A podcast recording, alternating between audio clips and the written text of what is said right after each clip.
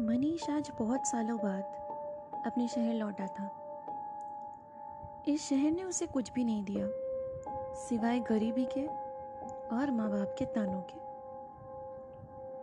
जब तक वो यहाँ पे था, तब तक उसके माँ बाप उसे बहुत ज़्यादा परेशान किया करते थे, ऐसा कि उसे लगता था। क्योंकि हर माँ बाप की तरह उसके माँ बाप की भी एक ही सोच थी कि वो ज़िंदगी में आखिर करना क्या चाहता है?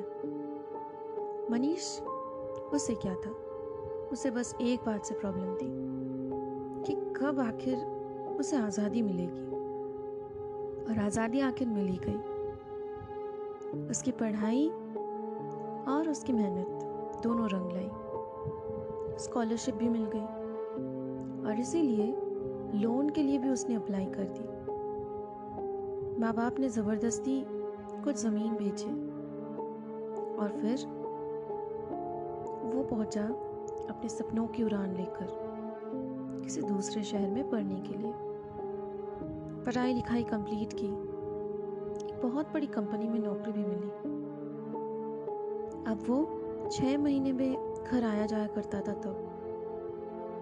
माँ बाप का ख्याल थोड़ा बहुत रखा करता था। फिर धीरे धीरे उसकी शहर से मन भरने लगा।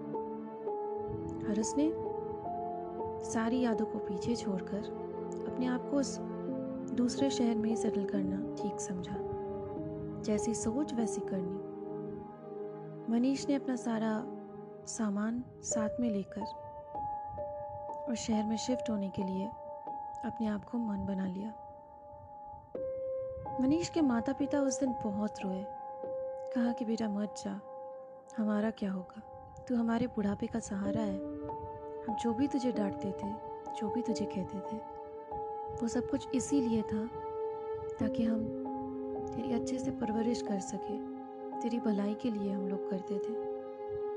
लेकिन मनीष नहीं माना। उसके दिल में एक बात बैठ चुकी थी कि अब उसे इस शहर में रहना ही नहीं है। उसके बाद दस साल बीत चुके हैं। अब मनीष एक बहुत बड़ी कंपनी में, बहुत बड़े पोस्ट में काम करता है। अच्छी सैलरी है, एक खूबसूरत सी बीवी है और एक दो साल का बच्चा है। लेकिन इस साल उसे शहर में आना ही पड़ा। आखिर एक प्रॉपर्टी की बात थी जो उसे बेचनी थी और वो प्रॉपर्टी उसकी खुद की थी। माँ बाप के जाने के बाद ये प्रॉपर्टी उसकी बनती है। अब इस प्रॉपर्टी को बेचने के बाद थोड़ी बहुत जो पीछे की यादें हैं, वो चली जाएगी। हाँ ये बात सच है। बचपन में मनीष बहुत ही गरीबी और बहुत ही जिल्लत की ज़िंदगी बिता चुका था। लेकिन उसके पापा ने अपनी मेहनत से एक छोटा सा मकान खड़ा किया था, जिसकी वजह से कॉलेज तक आते आते गरीबी की वो दुख भरी यादें मिट चुकी थी। और गाँव में जो ज़मीन थे, वो तो पढ़ाई के टाइम पापा ने बेच दी। बस यही पड़ी हुई है। लेकिन इस प्रॉपर्टी को लेके एक प्रॉब्लम है। कोई भी ब्रोकर इसे बेच ही नहीं पाता। लोगों का कहना है कि यहाँ तरह तरह की आवाज़ें सुनाई देती है। मनीष को इन सब घटिया बातों से कोई मतलब नहीं। वो जानता है यहाँ कुछ ऐसा है ही नहीं, क्योंकि वो खुद यहाँ छह साल रह चुका है ना।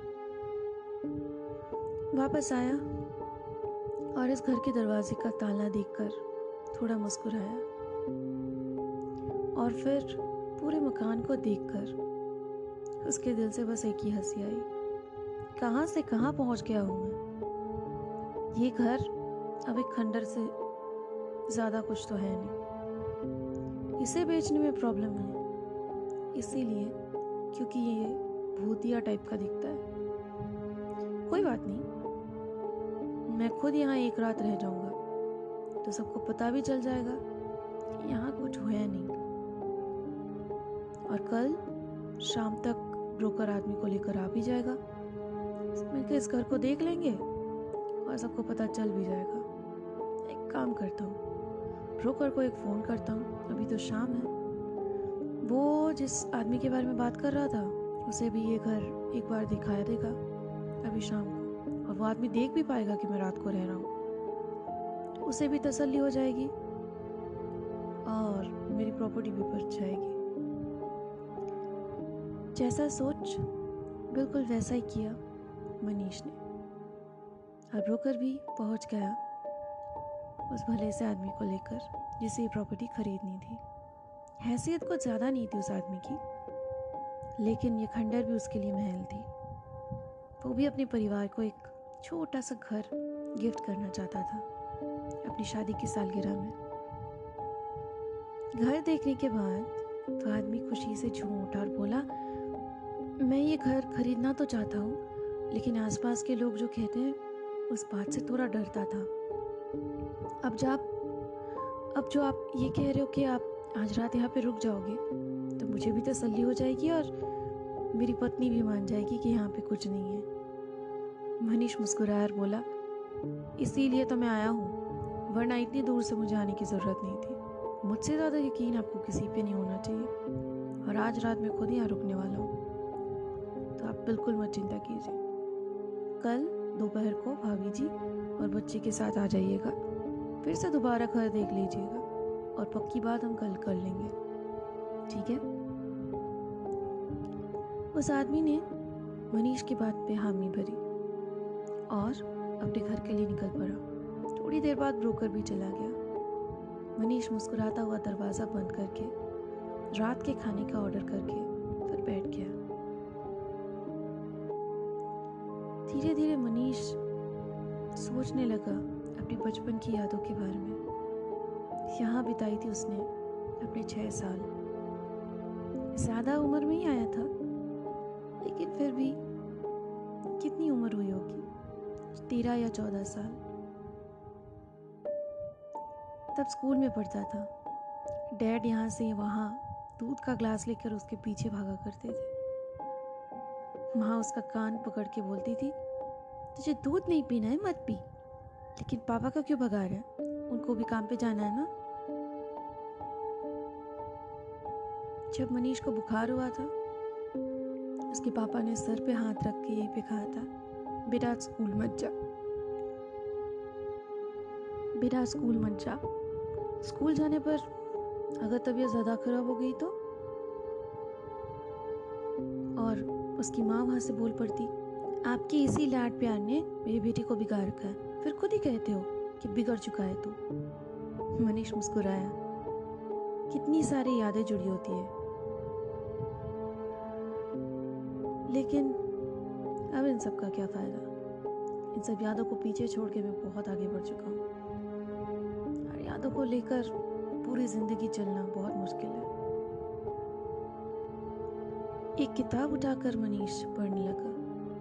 अचानक फ़ोन की घंटी बजती है। अरे, फ़ोन तो नेहा का है। हेलो नेहा। मनीष बोल पड़ा। थोड़ी देर अपनी पत्नी के साथ हँसी मज़ाक की बातें, बच्चे के साथ थोड़ी बातें, फिर उसने फ़ोन कट कर दिया और सोचने लगा, परिवार एक अलग चीज़ होती है। एक साथ रहना, खाना पीना, अकेलापन काटने को दौड़ता है। लेकिन क्या करें? आज की रात यहाँ पे बिताना ये सोच ही रहा था कि अचानक दरवाजे की घंटी बजी। मनीष ने सोचा कि शायद जो फ़ूड डिलीवरी बॉय आने वाला था, शायद वो हो चुका है। भाग के दरवाजे की तरफ़ वो गया। दरवाज़ा खुला और खाने का पैकेट उसके हाथ में। पैसा देने के बाद उसने पूरी तरह से लॉक कर दी दरवाजे को, क्योंकि आज और कोई आने नहीं वाला अब वो बैठ गया सोफे पर। खाना खाया, पानी पी और फिर सोचने लगा दोबारा अपनी बचपन की यादों के बारे में। पता नहीं कब सोचते सोचते उसकी आग लग गई और अचानक उसे सुनाई पड़ी। अजय सुनते हो? मैंने कहा था ना, बस इसे खाना खाना है और पानी पीना है, सो जाना है। तुम एक काम करो, मच्छर की वो जो कॉयल है ना, वो भी लगा दो। वरना इसे मच्छर काटेगी। फिर अगर कुछ हो गया तो? दूसरी ओर से कोई और बोला, लेकिन मैं कह रही हूँ ना, मैं तो हूँ ना जगी हुई, और कोयल तो ख़त्म हो चुकी है, आपको तो पता है। कोई बात नहीं, और कोयल से जो धुआँ निकलता है, उस वजह से मेरे बच्चे को अगर तबीयत और ज़्यादा बिगड़ गई तो? आपको पता है ना, इसे दमे का प्रॉब्लम भी है। हाँ वो भी तो सही बात है। मनीष की नींद ओझल हो गई। उसने फ़ौरन अपनी आँखें खोली। इधर उधर देखने की कोशिश की। आवाज़ें तो उसकी, लेकिन ऐसा कैसे हो सकता है? शायद वहम है। अपने माँ बाप की आवाज़ें और यादें। ये दोनों समेट कर वो सोया था। तो शायद यही सब दिमाग में बैठ गया हो। और इसी वजह से उसे ये सब आवाज़ें और बातें सुनाई दे सकती है। ये सोचकर वो दोबारा सो गया। लेकिन इस बार आवाज़ और करीब से थी। उसे साफ़ साफ़ सुनाई दी कि कोई अचानक से बोल पड़ा। मनीष की माँ बेटा कितना दुबला हो गया ना? लगता है अब अपना ख्याल ज़्यादा नहीं रखता। उधर से और एक आवाज़ आई, क्या करे? हमारे पास तो अब वो रहता भी नहीं है। बुढ़ापे का सहारा था, लेकिन फिर भी कितना समझाया हम दोनों ने। रुका ही नहीं, इसे अपनी ज़िंदगी बनानी थी। वो खुश तो है ना। पैसे हैं, गाड़ी है, पत्नी है, बच्चा है। कितना खुश है मेरा बेटा। देखा है आपने? ऐसे की कोई कमी नहीं है बच्चे को। हाँ वो तो है। एक बात तो सही कहा है। लेकिन बस, इस बात का कम है कि हमारा कंधा देने भी हमारा बेटा नहीं आया। मनीष चौक पड़ा ये बात फहम नहीं हो सकती। ये बात तो बिल्कुल सही है। जिस दिन मम्मी गुजरी, ना उस दिन वो ऑफ़िस के काम से यहाँ आ पाया। और सिर्फ़ जिस दिन पापा की मौत हुई, ना उस दिन वो यहाँ आ पाया। क्योंकि दोनों ही दिन वो बहुत बिज़ी था। अपनी ऑफ़िस की मीटिंग और दूसरे दिन अपनी वो ऑफ़िस की पार्टी यहाँ पे आना उसके लिए पॉसिबल ही नहीं था। सात घंटे की जर्नी कंप्लीट करके यहाँ आना, फिर सात घंटे कंप्लीट करके वापस जाना। इसी वजह से उसने पड़ोसियों से कहा कि आप लोग ही कर दो अंतिम संस्कार। मुझे नहीं आना अपने पापा के पास, मम्मी के पास। लोगों ने बहुत समझाया फ़ोन पे, लेकिन वो रुका ही नहीं। ना ही वो आया। ये ताला भी तो उस ब्रोकर ने लगाया है, वरना उस शहर में वो आना ही नहीं चाहता था।